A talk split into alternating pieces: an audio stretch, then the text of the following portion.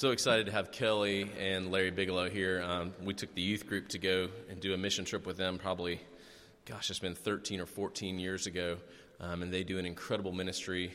They're an incredibly beautiful, rugged, uh, remote part of Alaska, even though it's called the crossroads of Alaska. But, you know, there's 10 times as many people in Sawmills, North Carolina, down the road. So, uh, but they do an incredible ministry. So we're so, so thankful for you all and love you all so much. I'm just going to tell you about people that I hate real quick. You might get a word from me if I catch you not putting your shopping cart back in the parking lot of the supermarket. I will chase you down and say something nasty to you. I have never done it yet, but the thought has crossed my mind many times. And so this past weekend was kind of a nice day on Sunday. Going by Lowe's supermarket, the one in Mountain View. And I watched this lady. I, I just kind of see it out of the corner of my eye. And she's in her car right there, and then just leaves her, leaves it right there, leaves her, leaves, leaves the cart right there, getting in her, getting in her car. And I just start walking over there to her, and I'm like, I don't know what I'm getting ready to say, but I've just been to church and I feel really holy. So I'm walking over there to her, and I'm, I'm kind of like, what, that, that, 20, that last 20 feet to take that cart back was so hard, wasn't it? Or, you know, I was like, man, legs just don't work these well these days. Or so I was just had a zinger. I was like, you know, I, I don't even know what was. And as I'm walking up to her, I see her like she's holding on to the handle, like lowering herself back into the car. And I can tell, obviously, she has, has a lot of mobility issues. And Jesus was like,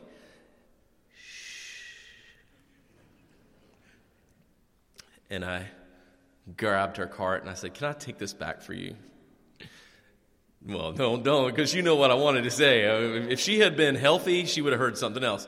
But praise the Lord that in His grace, He shut the mouth of the lion or the donkey, as it were. And uh, I didn't. I mean, I, I, I was so wanted to judge her. I so wanted to. And I just, just like Wes said, I got close enough to where God said, shh, shh, shh, shh, shh and so, this judging, this whole thing about judging, uh, this is actually non Christians' favorite verse in the Bible, right? Non Christians and atheists love this verse. And matter of fact, they know it in the King James. It's like if you, if you talk to a non Christian there and you say, Well, you don't believe in God, they say, Judge not lest ye be judged. And I'm like, you, Now all of a sudden we're taking the Bible literally? Okay. But they know it. Why? Why do they know it? Because it's, it's their favorite verse. It's, it's the verse that trips up Christians so much. And I want to say this to you very carefully. The Bible is very consistent about love from cover to cover. The Bible is very consistent about salvation. The Bible is very consistent about hope. The Bible is very consistent about truth. The Bible is extremely consistent about God's holiness, but the Bible seems to have a varied message when it comes to judging. And I, and I simply would counter that by saying, does Jesus have a problem explaining judgment? Or is it maybe that we have a problem understanding it? And, and that's where I want to camp. But before we get into this, we're going to see that the Bible talks about judging in many different ways. You're going to hear what Jesus says, and Jesus is going to say, both in this exact text, don't judge, and then the text wraps up with, make sure you judge. And then if you, you look at James, James will, you better not be judging people. And then we go to Paul in 1 Corinthians, and he's like, don't you know you should be judging people? And we kind of go, wait, wait a minute. Whew, hold on, back up. What I want to grasp this. I probably don't do a good job, Lord. Help me out. And so, a couple quick things before we get into the text. First, this text is about the church. This text is about believer to believer, disciple to disciple, follower of Christ to follower of Christ. This is not about us going out on the street corner, you know, across from wherever it is that people are doing something and us telling them where they're going to go for all eternity. This is about church to church, believer to believer. It's a text for the church. The second thing is, let's just be honest. We judge all the time. That's what we do. The reason why you're going to go to, you know, Subway this afternoon instead of Dante's is because Subway's open. But other than that, it's also because you, I like that better. Well, why did you move to the neighborhood you moved to? Because this school system is better. Well, why, why are you watching this game this afternoon and not this game? You, you're judging. We judge all the time. That's what we do. Life is about making judgments, and we judge about things all the time. We make correct judgments, and there are times where you go, Well, wow, I have had a couple beers. I am not going to go get in the car. And that is a great judgment call. You just made a judgment against yourself. So we judge all the time. And thirdly, Jesus wants to remind you that this text is about first self judgment. We judge ourselves first. And we judge ourselves first by God's standards, standards. Not so that then we can turn around and condemn other people, but we judge ourselves first by God's standards so that we can help others. And that's Jesus is very specific about helping others. So let's turn to your Bible. If you got your Bible out, you take the Pew Bible out, look at look at 7 verse 1. So we're in Matthew 7 1. Remember, this is atheists and non Christians' favorite verse right here. So you can say, Yeah, I know that verse. That's Matthew 7 1. Let's read the rest of that. Would you like to hear that? But right here, Jesus says, right at the beginning, Stop. What did we hear about worry last week? Stop. Don't do it. But he says, Stop. But then the word he uses for this part of worry is the word krino. Now, that word is very broad. It, it could mean a personal judgment, a corporate judgment, a group judgment. It could mean judgments of all different kinds. And it's purposely broad because Jesus wants to give you, through the rest of the text, the context for that word so that you'll be able to apply it exactly the way he's thinking. And so, what this incredibly general term refers to later on in the text, or as we see it carried out, it refers to an unfair, critical attitude that we have against others an unfair critical attitude that we have against others. And we'll see later on, it is an unfair critical attitude that also is supported by a neglect of self reflection and of self introspection and of self judgment. And so in verse 2, verse 2 is actually the, the specific echo of the generality of verse 12. And verse 12 is, Do unto others as you would have them do unto you. You know that. Your mom taught you that when you slapped your brother. She, she, she made you memorize that verse. But it, this verse 2 is the echo of verse 12. And it is also, this verse is also parallel in Luke chapter 6, 37 through 38. And so what he's saying is, the type and the measurement of judgment that you give is going to come back to you. So this is this is Jesus' call against judgment by your own standards.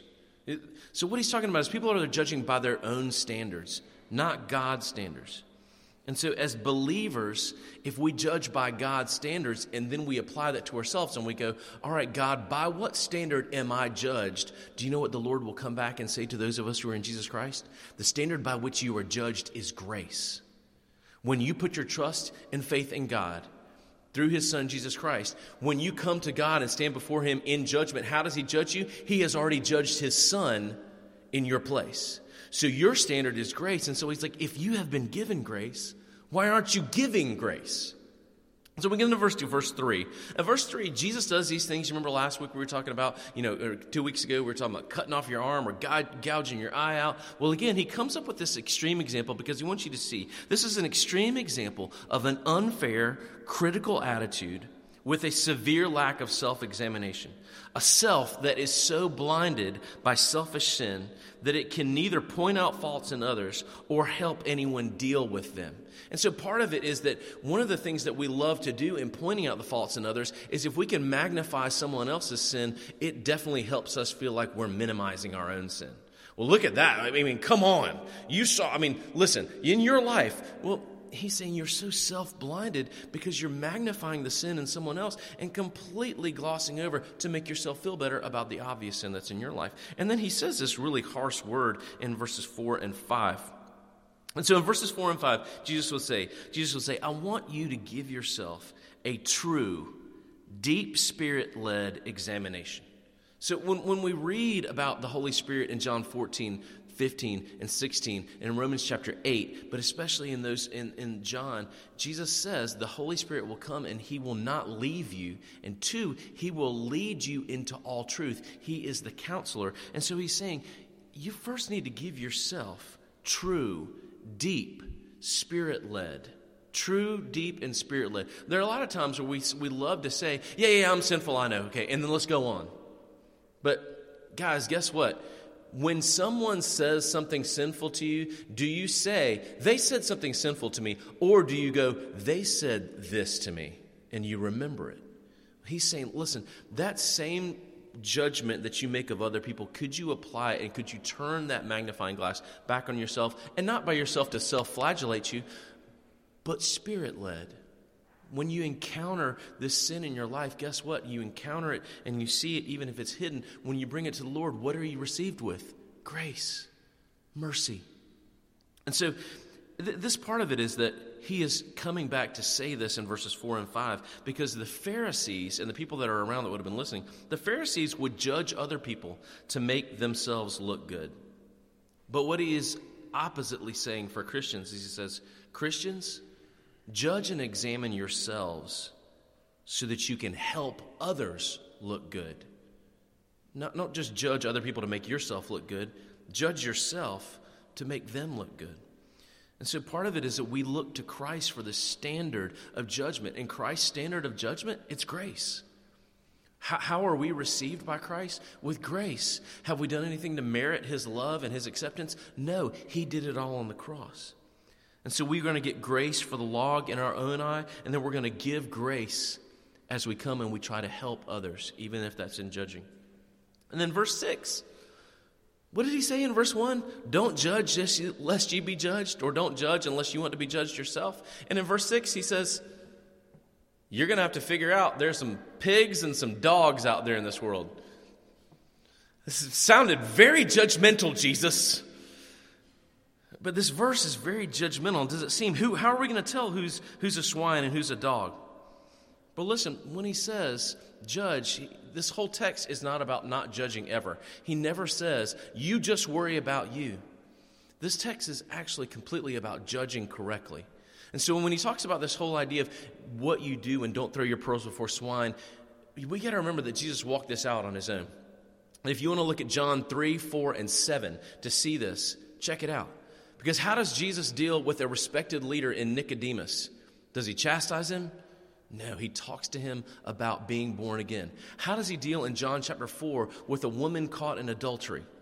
He talks about her sin and he offers her living water. And then in John chapter 7, when Jesus' own family shows up to basically mock him and say, Why don't you go up to Jerusalem for the festival? Does he have this script that he pulls out and whips out on every single person on how he's going to deal with people that do him wrong or that he disagrees with or that are in the wrong? No, he deals with them each individually. And so in John chapter 7, he refuses to rebuke or return a mock for a mock, but it says he simply says, No, my time is not the time. Right now is not the time. And then later on, when the, when the Pharisees are even trying to trap him into who he is, who do you say? He refuses to answer them. He will not throw pearls before swine. So, in this text, there is a lot about judging. And what we don't lean on is our own understanding, but we lean on the Holy Spirit to guide us to be a people who judge correctly and who first look at ourselves.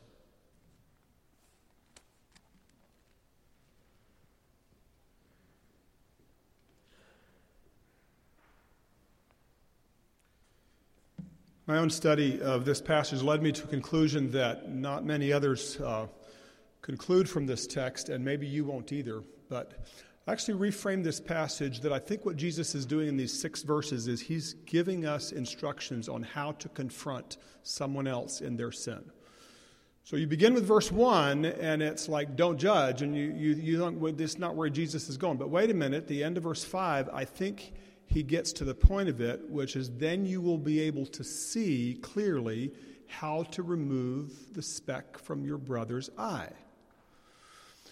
So I could be wrong, but I'm seeing all six of these verses sort of centered around that question of when and how do you confront someone else in their sin?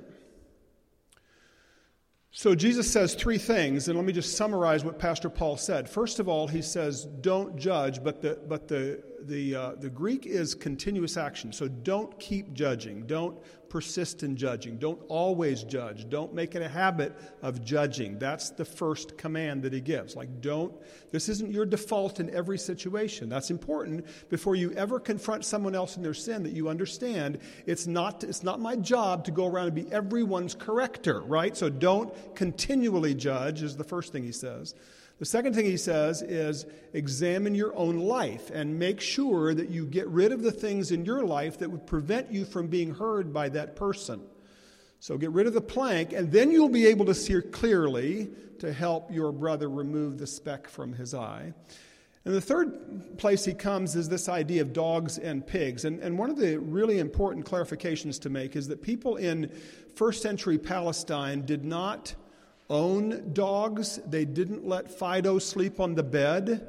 They did not touch pigs or dogs if they could. They did not breed them. Both kinds of animals are used in the passage not because Jesus is being cruel or mean or because he doesn't like your precious little Bruno, but because uh, in his culture, these were symbols of something that's unclean. So basically, he's saying, don't give what is holy, what is clean, to someone who's not ready for it, who's not able to receive it, to someone who's unclean. So this is where Pastor Paul, as he said, he's talking about how we deal in the body of Christ. So, again, I think this is very consistent here. Jesus is making his third point about when to confront, and that is the point that you don't just do this with anybody, you do it with someone with whom you have a close enough relationship in the body of Christ to be the right person to confront. Okay, so I'm just sort of summarizing what the text says. First of all, don't keep judging. Second, examine yourself. And third, um, make sure that you, that you are the right person and this is the right situation and the right time to confront. So you may not agree that that's what the text is all about, but that's the conclusion to which I came. Which leads me now to the conclusion of my sermon, which will last about 10 more minutes, all right? So uh, the, f- the first thing I want to do is just offer a little bit of perspective. What Jesus asks us to do here is impossible. It can't be done to do this right all the time in every situation. Sometimes we confront too much, sometimes we confront too little, sometimes we do uh, a, whole lot, uh, too, way too much prejudging and condemning before we know the facts. And the truth is that this is very much in keeping with the rest of the Sermon on the Mount.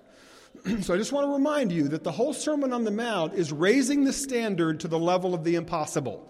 Love your enemies. Don't ever lust. Don't ever worry. Don't store up for things thinking that you're going to somehow find your security in that. Don't ever pray with a mixed motive so that somebody else might know that you're praying. Like by the time you get to every single one of them, you're going like, I can't do that all the time. And in, in, case you missed it otherwise, Jesus has already said, and by the way, be perfect as your heavenly Father is perfect. So let's just get right out there that once again, he's giving us an additional illustration of something that is absolutely impossible to do. You're not going to always do it well or right. So, take, for example, on the issue of judging, do you realize? Well, let, let me go to Romans chapter uh, 1 and 2 here for a moment. In Romans chapter 1 and 2, the Apostle Paul does one of my favorite things in all of his letters because in chapter 1, he gets you thinking about all of the sins of them. And look, go back and look at the pronouns again. They're their sins. And so think about all those pagans out there who don't know God, who deserve God's judgment, and he, and he has you thinking about them, those teenagers who don't obey their parents, those people are always engaging in lustful and uh, adulterous and fornicating acts, and those people who are violent. And you're all thinking, them, them, them. And then he gets to chapter 2 and he says, Now you who judge them, you are guilty of exactly the same thing. So it's actually uh, biochemically impossible not to judge.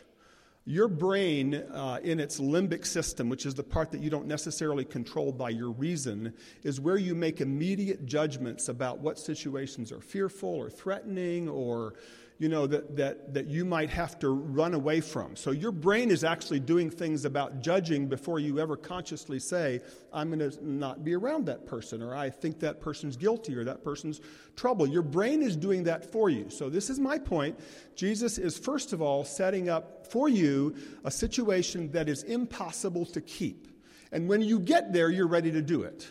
When you're ready to say, like, God, I can't do this well, He says, okay, but I want you to do it. And it won't always work out well. It won't always be the way you want it to be, but I want you to do it. It's part of what it means to be in a community. It's part of what it means to be in a family. It's part of what it means to be in a church. It's part of what it means to be in a workplace. It's part of what it means to be in relationship with other people you need to confront from time to time. So then I started asking myself, okay, let me, let me illustrate that with one particular area. And this is where my Thursday morning Bible study said, Bob, don't go there. Guess where I'm going? So it started with uh, the fact that the Greek word for pearls, you remember that verse? Don't give your pearls to pigs. The Greek word for pearls is, and I literally, like I could read it out of the Greek, margaritas. That's true. Don't give your margaritas to pigs. Okay, so my Bible study thought you'll lose everybody at that point. Like they're totally not focused on what's going on. It's not that margaritas were invented back in the first century. It's that the word margarita is actually margarita actually means pearl in the Greek. So that's where it comes from. It's something that's precious unique, maybe small, delicate, but it's something that's really special. And so, because of that, some women, particularly in, uh, in, a, in a Hispanic or Spanish tradition, were named Margaret, which comes from the word margarita, which means pearl. And then during the Prohibition era, ironically, when Americans were not supposed to drink at all, they would go across the border down into Mexico and they learned about this really cool drink this, uh, that's now become the, the, the most well known uh, tequila cocktail in the world, and we didn't even know about it until the, the, the prohibition law said you can't drink at all. Let's go down to Mexico across the border, and wow, they have cool drinks down there and bring them back home. So it occurred to me that maybe one of the ways that we ought to think about applying this is in the realm of alcohol. So, how do you apply what Jesus said about when to confront and how to confront when it comes to the use of alcohol, the consumption of alcohol. And I don't have to tell you that the extremes in our society are fairly well obvious. So, on the one hand, you have the prohibition tradition. I was raised in that tradition. By the way, uh, full disclosure, I don't drink. The main reason I don't drink is because I think every alcoholic beverage I've ever tasted was nasty. Why would you pay, pay good money to force yourself to learn something, to, to drink something that tastes nasty. That's me, okay? And I was raised in this tradition, so I, I didn't, you know, even taste it until I was well along in years. But having said that, there's this one tradition in America, in Christian America in particular, particular, that says don't ever drink. And then you've got another parallel tradition in our society which says, like, you know, it's nobody's business what you drink. Don't judge what other people drink. And I thought, well, maybe that would be a good, delicate place to ask the question what does it mean? When and how do we confront someone when we believe the use of alcohol is very negative in their lives? So let me go back over these points that Jesus gives us, and I'll wrap it up with this. Number one, you examine your pattern. So if you come out of a tradition that's not only a, a, a non drinking tradition, but that is judgmental toward those who do drink, then you're doing the same thing, you're doing a self check that Pastor Paul had when he saw the woman with the grocery cart leaving it in the middle of the parking lot. You're saying, I need to slow down. Not everybody who buys a six pack, not everybody who, who orders a drink at a restaurant is abusing alcohol. So I need to examine my pattern. Do I judge everyone, right? Am I just a judgmental person when it comes to alcohol? I have to examine my own heart and life to make sure that's not the case. I'm never ready to confront someone about the abuse of alcohol until I've first checked myself, my own attitude. Am I the kind of person who always judges in this particular area? Then there's the second point examine your hypocrisy. So before I can uh, confront someone else, Excuse me, I do still have some of the crud. Before I can confront someone else's drinking habits, I do need to check my own. So, even if you believe you use alcohol responsibly, in what settings do you use it? Do you always have to have a drink? Are you one of these people that, that when you go to a party or you host a party, you always have to have it without regard for someone who may be at that event who may have a really deep and, and troubling issue about alcohol? So I have to examine my own hypocrisy. Uh, how much of, of a requirement is it in my life to have my own pain or disappointment or struggle? Uh, numbed by alcohol? Is that one of the reasons that I drink? So I'm not assuming that. I'm just saying you have to be willing to ask that question for yourself. You have to examine your own hypocrisy. And then finally, you have to examine, flip the page here. Examine your motive. Why am I doing this? So, this is where we get to this part about the pigs and the dogs. Because what, what Jesus is saying is if you uh, are confronting at the wrong time, in the wrong way, with the wrong attitude, and you just have to do it, then maybe it's really more about you than it is about concern for the person. So, when is this not about my need to correct you and my need to feel holier than you are? And when is it really about my concern for this pattern of behavior that may be destroying your life, your job, your relationships, your intimacy, your, your eh, just fun and, and enjoyment with other people? So, I have to discern that. And not giving your, your, your pearls to swine simply means at this moment, this, this person is not holy enough to receive this holy exhortation from me. It's a very, it's a pearl in a sense. It's a, it's a privilege to confront someone else and say, I believe that the Lord has asked me to speak to, to you about this in your life. That's a treasure. It's something that has to be guarded with great humility and grace and self examination. So before I ever would think about confronting anyone about this sin or any other sin, I need to make sure that this is the right moment and that I'm the right person and that this is the right way in which I'm going to confront. So, again, I think this passage really from Jesus is about not don't ever think someone else's behavior is wrong and don't ever say anything about it. I think it is rather a how to do the impossible. And part of it comes back to the idea this is impossible. I'm never going to do it exactly right, but I still need to do it because I follow Jesus. And Jesus has given me the instructions about how to confront someone else in their own sin. Examine my own heart, my motives, examine my own behavior, and examine my pattern. Let's pray together.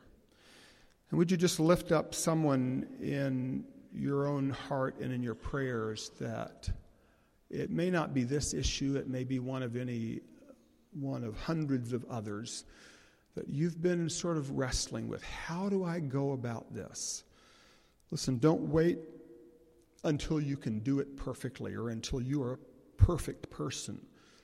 Do wait until you've placed that person, their face, their life, that moment into deep prayer that comes with your own self examination. So take a moment and pray for him or her and you as we wait before the Lord.